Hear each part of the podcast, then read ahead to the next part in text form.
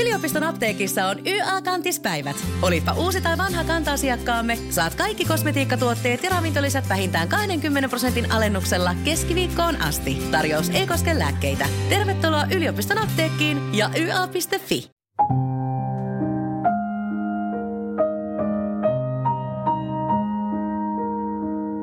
Tervehdys, olen Tero Takseli ja toivotan teille tervetulleeksi Tuonela-podcastin pariin. Tässä jaksossa puhumme asiasta, josta jokaisella meillä on varmasti mielipide puolesta tai vastaan. Aiheena on nimittäin eutanaasia eli armomurha. Sehän tulee kreikan kielen sanasta eutanatos, joka tarkoittaa siis hyvää kuolemaa. Ja käytännössä eutanaasia on tarkoituksellisen kuoleman aiheuttamista parantumattomasti sairaalle oikeustoimikelpoiselle ihmiselle, joka sitä toistuvasti pyytää ja jonka elämänlaatu sairaudesta johtuen ei ole enää inhimillisesti katsoen ihmisarvosta. Menikö tämä kuvaus oikein? No muilta osin, mutta mä en käyttäisi termiä armomurha, koska murha on pahantahtoinen teko, jolla tuotetaan toisen ihmisen kuolemaa ja eutanasiassa on kysymys kuitenkin kärsivän ihmisen auttamisesta, niin se murhatermi ei oikein, vähän niin kuin itsemurhakaan ei ole tässä yhteydessä niin kauhean hyvä termi. Niin, minulla on vieraana niin tänään yli 25 vuotta saattohoidon parissa työskennellyt lääkäri Juha Hänninen. Olet ollut Terhokodin johtaja ja tällä hetkellä työskentelet Syöpäsairaala Dokratesissa erikoispätevyytenäsi palliatiivinen lääketiede. Ja keväällä 2019 sinut valittiin Exitus ry:n hallituksen jäseneksi ja lääketieteelliseksi asiantuntijaksi.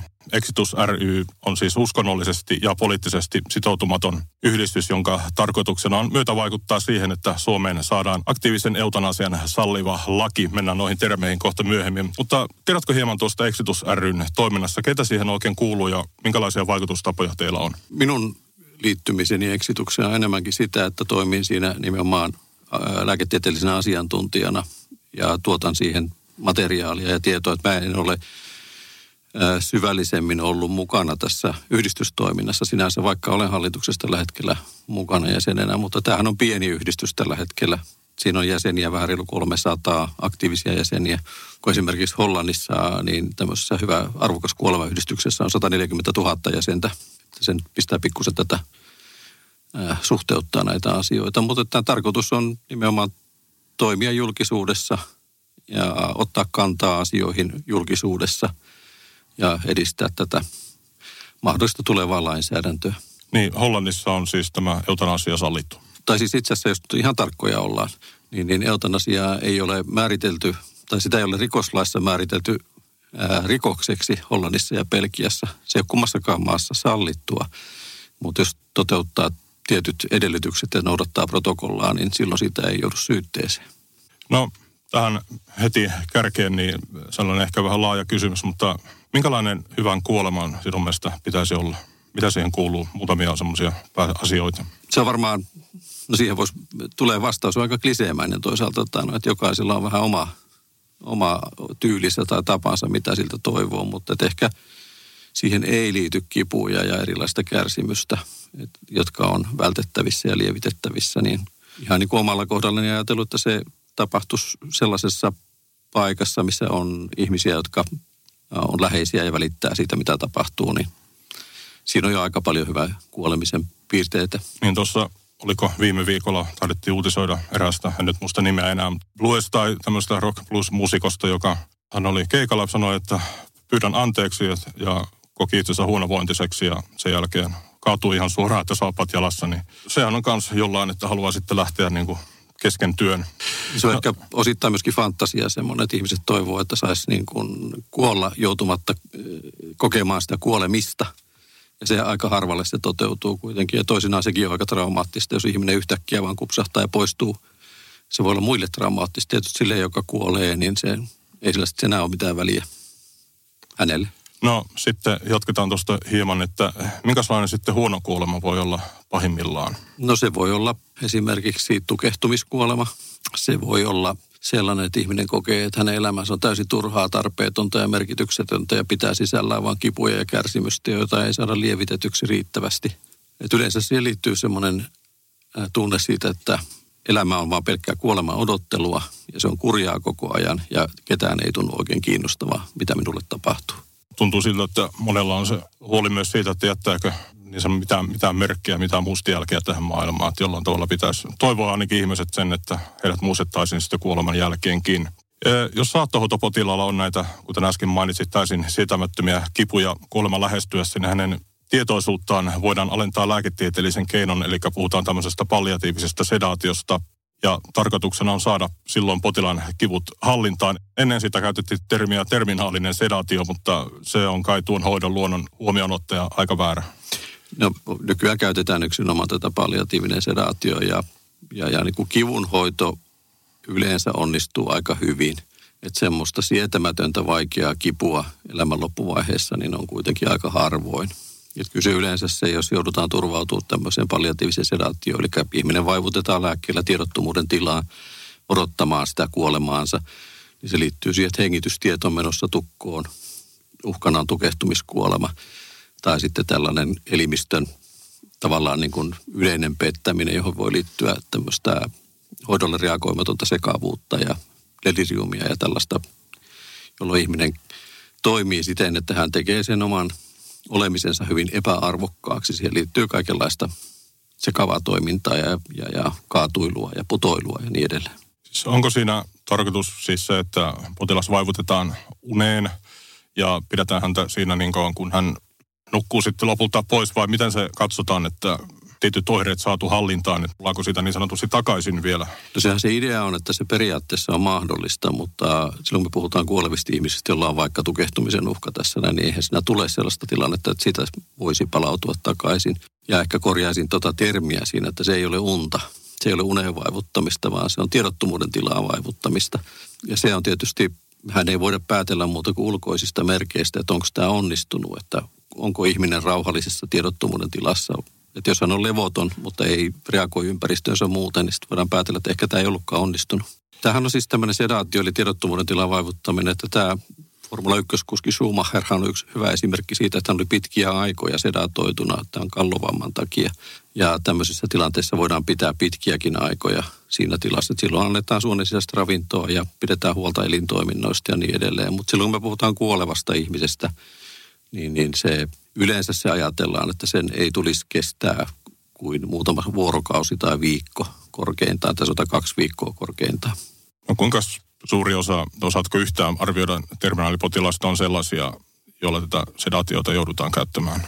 No siitä on tehty selvityksiä, tutkimuksia, mutta ei tarkkoja tietoja Suomesta ole, että ehkä voisi sanoa, että liian vähän on se, mitä pystytään sanomaan. Että musta se on niin kuin lääkärin moraalinen velvollisuus ja potilaan oikeus saada tämä sedaatio sen loppuvaiheessa, jos ei muilla keinoin saada sitä tilannetta rauhoittumaan.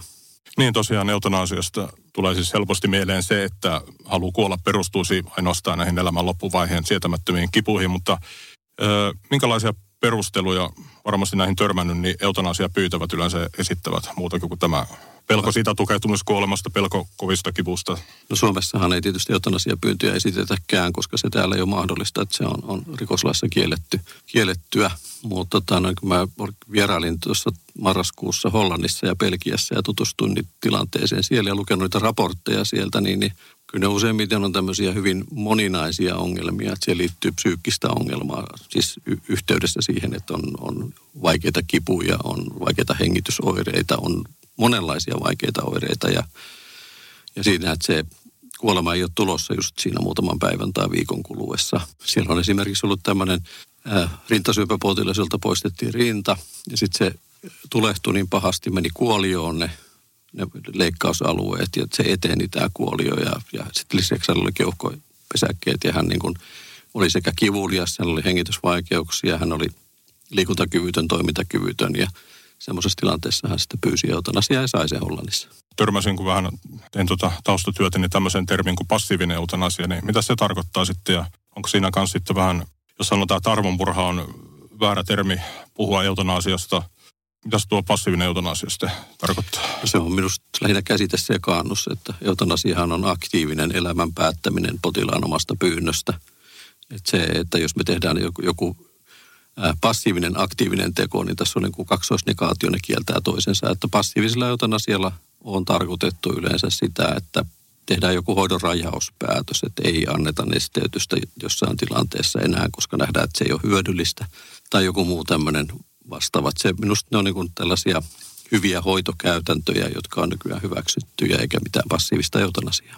Niin, eutanasia on siis Suomen lain mukaan kielletty, mutta se mikä ei ole erikseen kielletty on avustettu itsemurha. Siinä lääkäri saattaa potilaan haltuun lääkkeitä tai jonkun muun keino, millä hän itse potilas siis jälleen vakaasta tahdosta ja oikeustoimikelpoisena päättää elämänsä. Suomessa ei avustettua itsemurhaa mahdollistavia yksiköitä ole, mutta esimerkiksi Sveitsissä kylläkin, josta keskustelemme hetken päästä lisää, niin ootko ikinä törmännyt, että potilas olisi esittänyt sinulle tai oletko kuullut, että kollegalle jonkunlaisen tämmöisen pyynnön? Olen törmännyt ja olen kuullut ja itse asiassahan suurella osalla esimerkiksi loppuvaiheen syöpäpotilasta on käytössään lääkkeitä, joilla he voivat sen tehdä koska tahansa itsemurhan. Että on, käytännössähän se on enemmänkin ohjeiden neuvojen antamista, että kuinka paljon pitäisi ottaa, mutta Suomessaan ei ole yhtään ennakkotapausta, semmoista oikeustapausta olemassa, että olisi käsitelty oikeudessa semmoista tilannetta, että lääkäri olisi itsemurhatarkoituksessa antanut ihmisille lääkkeitä käyttöön. Hän olisi ottanut ja tehnyt itsemurhan. Ja sen takia tästä niin kuin ei ole semmoista selvää näkemystä, että mitä siitä seuraisi. Vaikka se ei ole rikoslaissa kielletty, niin lääkärillä on kuitenkin potilaan suojeluvelvoite. Se saattaa, että se ei ole, siitä ei nouse oikeusjuttua, mutta se voi olla tässä ammattikunnan sisällä niin kuin kuinka hyväksytty se on ammattikunnan eettisten ohjeiden mukaan. Eli minkälaista toimintamallia tai ylipäätään ohjeistusta asian suhteen ei ole olemassa? Ei. Tästä on keskusteltu. Mäkin olen ollut tuossa muutamia vuosia sitten Lääkäriliitossakin keskustelemassa tästä asiasta, mutta todettiin, että tähän ei ole niin kuin olemassa mitään semmoista mallia tai ratkaisua tällä hetkellä. Muuta kuin se, että jos avustaa, niin siitä ei nyt rangaista, mutta siitä voi tulla jotain muita seuraamuksia. Mitä itse ajattelet tästä avustetusta itsemurhasta? No koska mä kannatan myöskin aktiivista eutanasiaa, niin totta kai mä olen sitä mieltä, että itsemurhassa avustamisen pitäisi yhtä lailla olla mahdollista.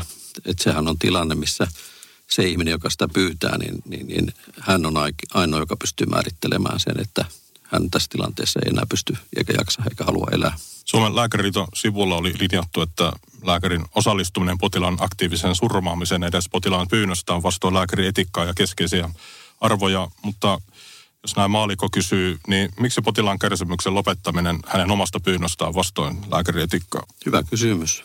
Tätä pitäisi kysyä tietysti. Tämähän lähtee niin kuin Maailmanlääkäriliiton ohjeissa on tämmöinen eettinen ohje. Mä olen ymmärtänyt sillä tavalla, että Maailmanlääkäriliittokin on muuttanut tässä näkemystään, että se ei ole täysin, tai he sanoi näin suunnilleen, en tarkkaan muista, että se ei ole kaikissa tilanteissa täysin epäeettistä toimintaa.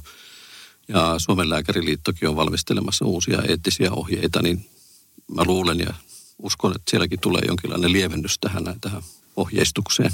Olet ollut pitkään alalla, yli 25 vuotta saattohoidon parissa. Niin mitä ajattelit eutanasiasta nuorempana lääkärinä silloin, kun olit urasi alussa? No vähän selkeästi, tuossa noin 10 vuotta sitten niin tein tämmöisen selvän kannan muutoksen tämän eutanasian puolesta. Et sitä ennen olin myöskin kirjoittanut sitä vastaan. Mä olen kirjoittanut yhden kirjan Eutanasia-nimellä, jossa käyn läpi sitä keskustelua, mitä olen kirjoituksissa käynyt ja mitä debattia on käynyt ihmisten kanssa ja vähän sitä, että miksi, mitä vaiheita tämä ajattelumuutos on käynyt?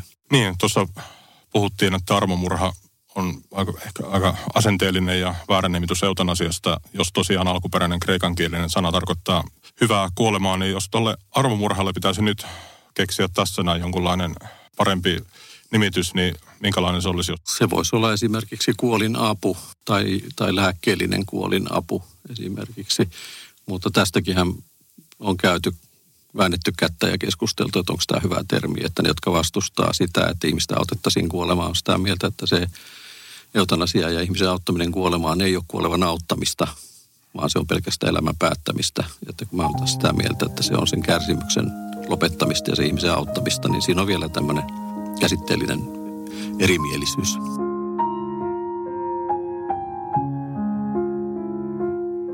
Yle ja taloustutkimus teettivät vuonna 2016 tutkimuksen, jossa suomalaisista kysyttiin, että hyväksyvätkö he eutanasiaa, eli pitäisikö ihmisellä olla oikeus saada kuolinapua. Silloin kyselyn vastanneista 73% oli kuolinavun kannalla, ja joskin yli 64-vuotiaista sitä kannatti enää 59%. Ja olen ymmärtänyt, että tässä tutkimuksessa että se käsitti yhden kyllä tai ei kysymyksen, ja siinä ei eutanasiaa silloin eriksensä selitetty, jolloin jotkut kyselyn vastanneista olettivat sen tarkoittavan esimerkiksi aivokuolleen potilaan irrottamista hengityskoneesta, mikä ei siis ole eutanasiaa.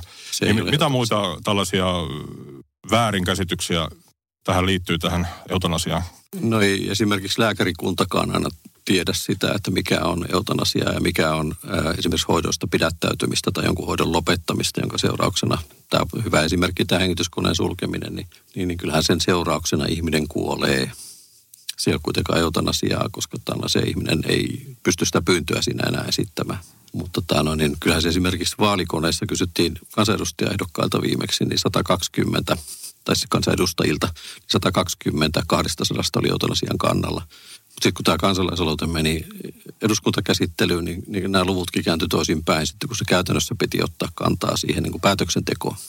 Osaatko kertoa yhtään, että minkälainen kannatus tällä asialla on vakavasti sairaiden tai loppuvaihetta elävien ihmisten keskuudessa? Vai voiko meillä terveellä olla aivan väärä käsitys siitä, mitä vakavasti sairaat omasta elämästä ajattelevat? Siitä on aika vähän mitään tietoa suoranaisesti. Että on tehty jotain tämmöisiä laadullisia tutkimuksia, joissa on selvitetty kuolemaan lähestyvien vakavasti sairaiden ihmisten ajatuksia ja niistä ei oikein voi vetää mitään selkeää. Mutta kun tämä ei ole semmoinen mielipide, tavallaan niin kuin mielipidekysymys, vaan tämä on kysymys siitä ihmisen oikeudesta tehdä omaa elämänsä ja kuolemansa koskevia päätöksiä omalla kohdallaan. Ei ole olemassa, siis se väärinkäsitys, ei ole olemassa mitään universaalia kärsimystä, että me voitaisiin määritellä, että tämä on olemassa kärsimysjana, ja kun se ylittää 5 siinä, niin sen jälkeen se eutanasia on ok. Vaan se on aina sen ihmisen kärsimys. Ja se on vähän kuin surussa ja surun käsittelemisessä, että siitäkään ei voi sanoa, että olet surrut liikaa tai nyt se on kestänyt liian kauan tai muuta. Niin. Vaikka sitäkin sanotaan kyllä, että nyt tässä on mennyt jo näin kauan, että eikö sun ole syytä lopettaa tuo sureminen? Tuossa lääkärikunnassa tosiaan niin eutanasialla on ilmeisesti ymmärtääkseni vain 17% kannatus juuri edellä mainittujen seikkojen johdosta.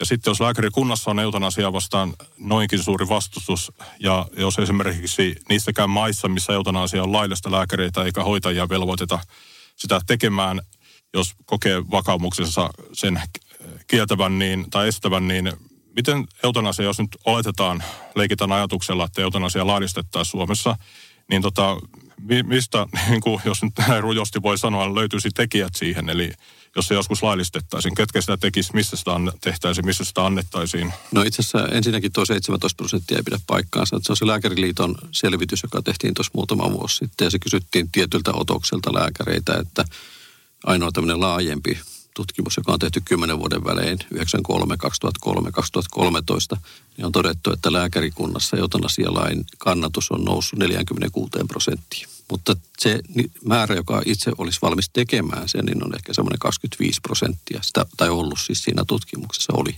sitä luokkaa. Että eutanasiahan tehdään, sehän vaihtelee, Hollannissahan se tehdään ihmisen kotona ja Belgiassa se tehdään sairaalassa. Että tämä vähän minkälainen säädös tästä nyt tehtäisiin, niin riippuu siitä, että ketkä sitä sitten on tekemässä, mutta eihän se eutanasia määrä, en tiedä mikä se määrä olisi, mutta se tuskin on niin suuri, että se nyt vaatii niin kuin kovin suurta prosenttiosuutta lääkäreistä siihen. Jos oletetaan, että eutanasia ei laillisteta Suomessa, ainakaan nyt ihan lähivuosina kautta lähivuosikymmeniä, niin näetkö mitään muita keinoja sitten sellaisten tapausten hoitamisessa, missä potilaan kärsimys on suurta eikä enää luo mahdollisuutta ihmisarvoiseen elämään se loppuvaiheessa, niin etin hatussa tämmöisen, että voitaisiinko kuvitella, että jos Suomessa ei eutanasia laillistetaan, niin voisiko täällä tulla esimerkiksi niin, että potilas saisi esimerkiksi jonkunlaisen maksusitoumuksen matkalle ulkomaalaiselle eutanasialle tai avustetun itsemurhan klinikalle? Se kuulostaa aika absurdilta ajatukselta, että tästä paitsi mä uskon, että se eutanasialaki tulee tässä näin, niin ei ehkä lähivuosina, mutta tässä sanotaan nyt tämän 2020-luvun aikana, että mä olen itse mukana tämmöisessä sosiaali- ja terveysministeriön työryhmässä, joka pohtii edellytyksiä eutanasialaille. Mutta sehän on vaan selvitystyötä, että se on poliittinen päätös sitten, päätetäänkö sitä tehdä vai. Mutta tämä sama keskustelu käydään koko ajan kaikissa muissakin maissa. Että Ruotsissa on vilkasta keskustelua tästä kuolinavun toteuttamisesta ja niin edelleen. Että kyllä meillä on kuitenkin iso määrä sellaisia ihmisiä, jotka sitä tällä hetkellä vaativat itsellensä. Niin tuossa jo äsken tuotiin esille tuo Sveitsissä toimiva avustetun itsemurhan klinikka tai siihen erikoistunut klinikka Dignitas. Niin mitäs osaat sinä kertoa tästä klinikasta ja sen toiminnasta. Oletko päässyt tutustumaan sen? No ainoastaan oikeastaan nettisivujen kautta. Että siellähän on olemassa, siis tämä Dignitas on tämmöinen, jossa toteutetaan lääkkeellistä kuolinapua sellaisessa tilanteessa, jossa lääkäri arvioi, että no niin, siellä on myöskin oma lääkäri, joka arvioi, että täyttääkö tämä heidän kriteerinsä tämä tilanne. Sittenhän siellä on olemassa myös tämmöinen exit-yhdistys, joka no niin, on vähän sitä mieltä, että kaikilla on oikeus kuolla, kun sitä haluaa, joka sitten auttaa tuottaa materiaalia ihmisille, jolla he voi niin kuin tehdä omia ratkaisujansa. Ja se nyt ei varmaan ole mikään niin kuin laajamittainen ratkaisu tähän ongelmaan, että jossain yhdessä pienessä keski-eurooppalaisessa maassa niin tehdään, avustetaan ja sitten ihmiset menisivät sinne. Se on kuitenkin sadoissa se määrä, mitä se vuosittain tehdään näitä avustettuja kuolemia. Että jos meillä on tässä näin niin koko Euroopassa, niin varmasti on kymmeniä tai satoja tuhansia ihmisiä, ainakin kymmeniä tuhansia ihmisiä vuosittain, jotka kenties haluaisivat ja toivoisivat tätä, niin ei se ole mikään ratkaisu. Exitus ry ei ilmeisestikään millään tavalla auta ihmisiä hakeutumaan tänne, mutta osaatko yhtään sanoa, ovatko he saaneet yhteisottoja tai ovatko te saaneet yhteydenottoja tämän asian tiimolta? No, mä en henkilökohtaisesti ole saanut, mutta niin tiedän, että muun muassa puheenjohtajaan on otettu aina silloin tällä yhteyttä, mutta Exitus ry ei missään tapauksessa ole sellainen yhdistys, joka toimii välittäjänä tai toimii ikään kuin jotenkin tässä apurina itsemurhan tekemisessä, vaan tämä on tämmöinen yhteiskunnallinen vaikuttamisyhdistys. Kuinka iso tämä tarve ylipäätään niin kuin olisi tämmöiselle? Sitähän mahdoton sanoa, että mikä se tarve on. Että ehkä tämä suomalainen kulttuuri ei sillä lailla tue tämmöistä, sen tyyppistä toimintaa. Eihän missään muuallakaan ole syntynyt tämmöistä kuin Sveitsissä. Et Sveitsin lainsäädännössähän on erikseen määritelty, että siellä itsemurhassa avustaminen ei ole rikollista toimintaa, mikäli siihen ei liity taloudellista etua. Että jos se tapahtuu epäitsekkäistä syistä, niin silloin se on sallittua. Että, ja eihän tässä oikeastaan Suomessakaan varsin tarvittaisi mitään tällaista toimipistettä tai yhdistystä tekemään, vaan jotenkin se voisi olla niin kuin mahdollista kaikille ihan kotonaan itse toteuttaa oman kuolemansa silloin, kun se tilanne on semmoinen ja lääkäri olisi siinä mukana. Ja lääkärikuntaa koulutettaisiin sitten siihen osana? No se täytyisi jollakin tavalla tietysti osata myöskin tehdä, että kyllähän se, että kun riittävästi ottaa mitä lääkettä tahansa, niin kyllähän siihen kuolee. Mutta se ei ole se idea siinä kuitenkaan, vaan että tämä täytyy tapahtua lääketieteellisesti hyväksyttävällä tavalla. Se täytyy olla kivutonta ja rauhallista ja arvokasta. Turkulaisen Karinakodin saattohoito lopetettiin hetkeksi, koska ympäröivät sairaanhoitoyksiköt alkoivat itse tarjoamaan tätä perustason saattohoitoa ja täten maksusitoumuksia Karinakotiin ei saatu tai kyseistä yksikköä ei ilmeisesti aina edes tarjottu vaihtoehdoksi potilaille ja vuodesta 2011-2019 Karinakoti on tehnyt tappiota noin 1,8 miljoonaa euroa ja toiminut lähinnä testamenttivaroin. Myös Terhokodissa käytiin yhteistoimintaneuvottelut vuonna 2014, mutta ilman lähetettä sinne pääsee kylläkin omakustanteisesti. Ja sitten jos mietitään tuota Dignitas-klinikkaa, niin sinne hakeutuminen voi maksaa jopa 30 000 euroa ja hintaan nostattavat silloin mahdolliset potilaan kunnosta johtuvat matkalla tarvittavat erikoisjärjestelyt kuin myös vainajan kuljettaminen klinikalta takaisin Suomeen. Niin voiko hyvästä kuolemasta tulla Suomessa varakkaiden etuoikeus? On tietysti aina mahdollista. Nythän tämä niin Karinakodin tapauskin oli, että se että Turun kaupunki ei käyttänyt rahaa siihen maksusitoumuksiin tai palveluiden ostamiseen. Ja nyt otti sen ikään kuin sen omaan hallintaansa, mutta nyt sieltä taas sitten löytyy sitä rahaa riittävästi niin kuin ylläpitämään sitä toimintaa. Että kyllähän niin kuin terveyden suhteen niin Suomessa ollaan epätasa-arvoisessa asemassa muutenkin. Että meillähän on tämmöinen kahden luokan. Meillä on tämä työssäkäyvien työterveyshuolto ja sitten yksityisten tarjoamat yksityispalvelut ja sitten on kunnalliset palvelut kaikkien saatavilla, johon on vaikeampi päästä. Vuonna 2017 jätettiin eduskunnalle siis tuo yli 63 000 nimeä kerännyt kansalaisaloite eutanasian laillistamisesta. Se otettiin käsittelyyn, mutta äänestettiin nurin selvin luvuin toisin kuin olisi voinut kansanedustajille ja poliitikoille tehdystä kyselystä aiemmin päätellä, missä sille oli paljon suuremmat kannatusluvut.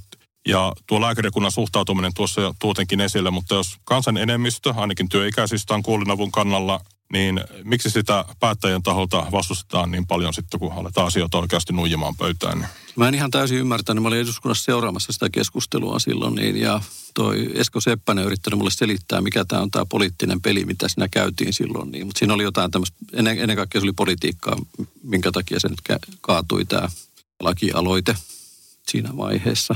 Että mä tapasin noita norjalaisia kollegoita, niin he sanoivat, että siellä Norjassa on samalla tavalla kansan enemmistö, suunnilleen 70% kannattaa eutanasiaa, mutta poliitikot sanoo, että ne ei uskalla laittaa kannattamaan, koska ne pelkäävät äänestäjien menettämistä. Ja musta tässä on niin kuin ristiriita, että jos valtaosa äänestäjistä on sen kannalla, niin miksi he menettäisivät äänestäjiä siinä tilanteessa?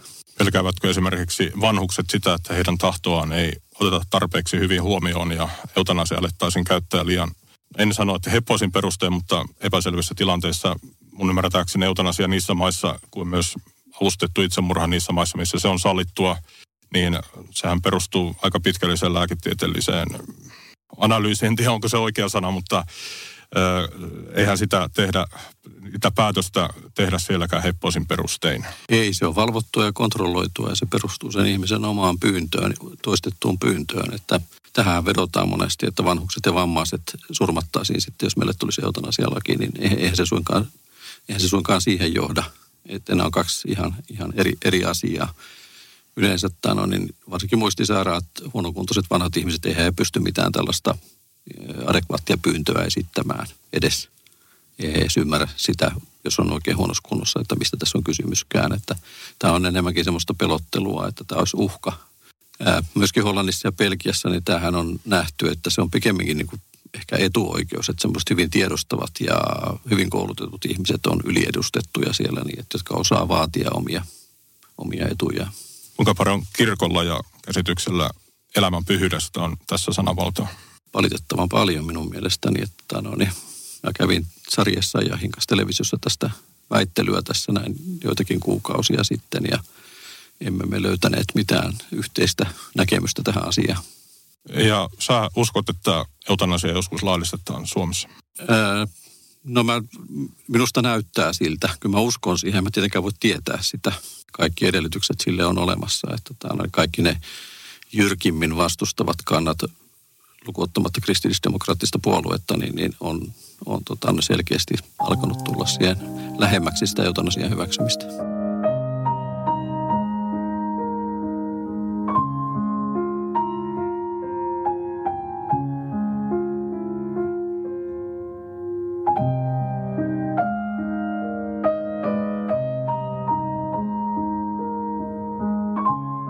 Yliopiston apteekissa on YA-kantispäivät. Olipa uusi tai vanha kanta-asiakkaamme, saat kaikki kosmetiikkatuotteet ja ravintolisät vähintään 20% alennuksella keskiviikkoon asti. Tarjous ei koske lääkkeitä. Tervetuloa yliopiston apteekkiin ja YA.fi.